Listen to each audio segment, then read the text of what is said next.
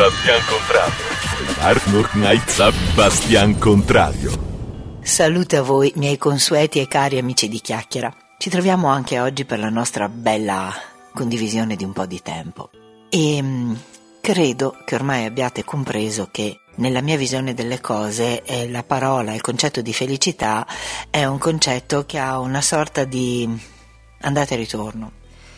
Ehm, somiglia un pochino al famoso otto sdraiato dell'infinito, cioè dal mio punto di vista e per come vedo io ormai le cose, per come mi appartiene la visione delle cose, sto vedendo e imparando sempre di più in modo chiaro che la felicità propria è assolutamente dipendente, interdipendente, collegata a sostegno della felicità degli altri e di ritorno a sostegno della propria.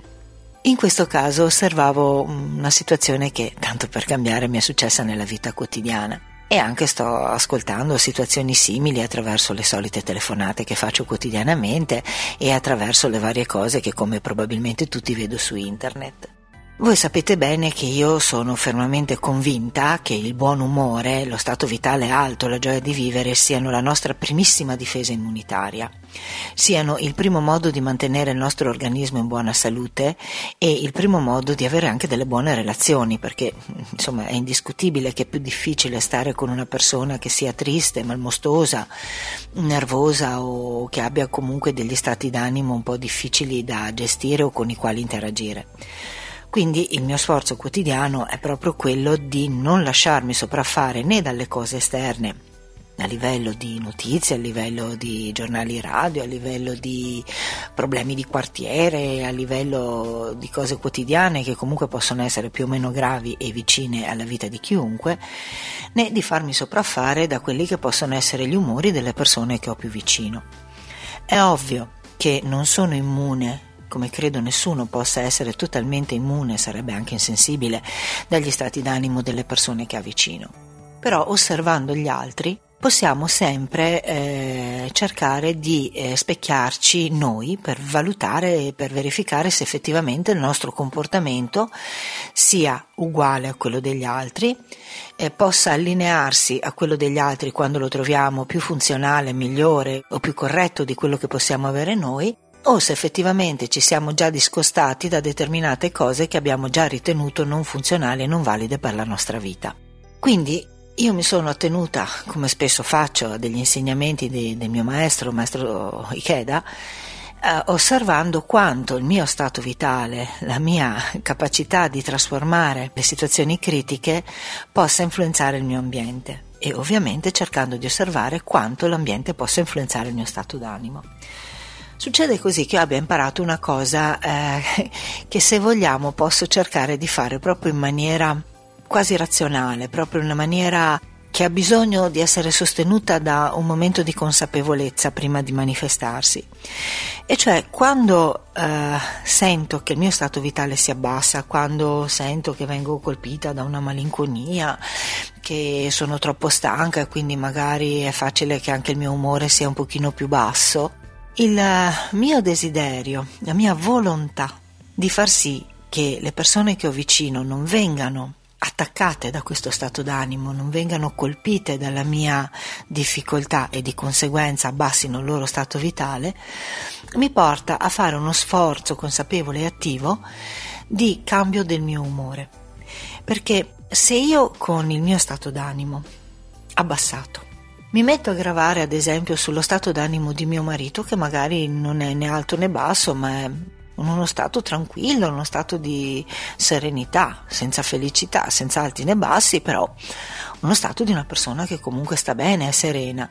Ma se io gli porto la mia pesantezza, se io gliela butto addosso in maniera diretta, senza filtri, senza apparente motivo, probabilmente, molto probabilmente, anche mio marito comincerà ad avere uno stato vitale più basso.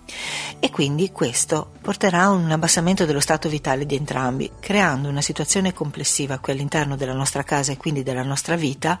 di malinconia, di tristezza, di facilità magari ad essere irascibili, di, scontento, di, di fastidio. Mentre se io cerco, proprio in virtù di voler vedere felice mio marito,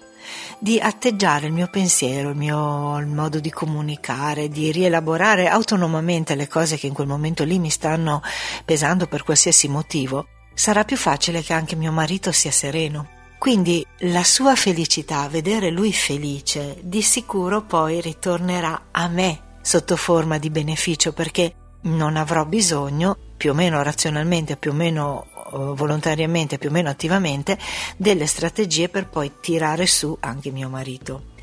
Quindi non so se sono riuscita a spiegarmi proprio bene, comunque potremmo sintetizzare così. Se io sto bene e tu stai bene, io continuerò a stare bene e quindi entrambi avremo uno stato d'animo, una vitalità e una capacità di affrontare anche problemi di salute evitando che arrivino. Viceversa, se io sto male, ti attacco con il mio malessere, il tuo malessere ritorna a me, entrambi saremo fragili e vulnerabili rispetto a quello che può essere la nostra salute. Ovviamente in mezzo alla salute c'è anche tutto il resto, lo stato d'animo, il piacere di vedere le cose, di goderci le cose, ma parliamo proprio mh, strettamente del sistema immunitario che è la parte proprio fisica che reagisce al nostro stato d'animo. Quindi eh, diventa davvero quasi una cosa egoistica quasi un, uh, un ritorno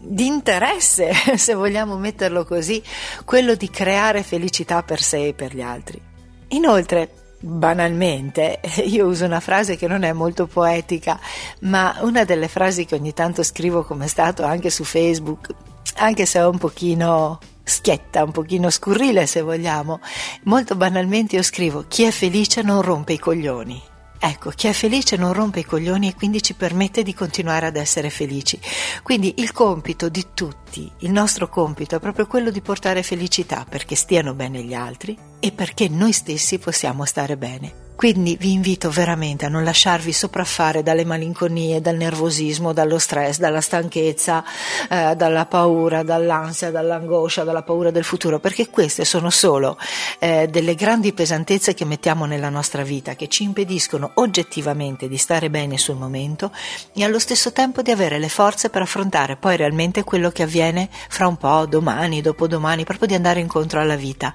Perciò al grido chi è felice non rompe i coglioni, cerchiamo di diventare felici tutti insieme per il bene nostro, di chi c'è caro e dell'intera società. Ciao ciao, per oggi Harry the Worst va così, salute!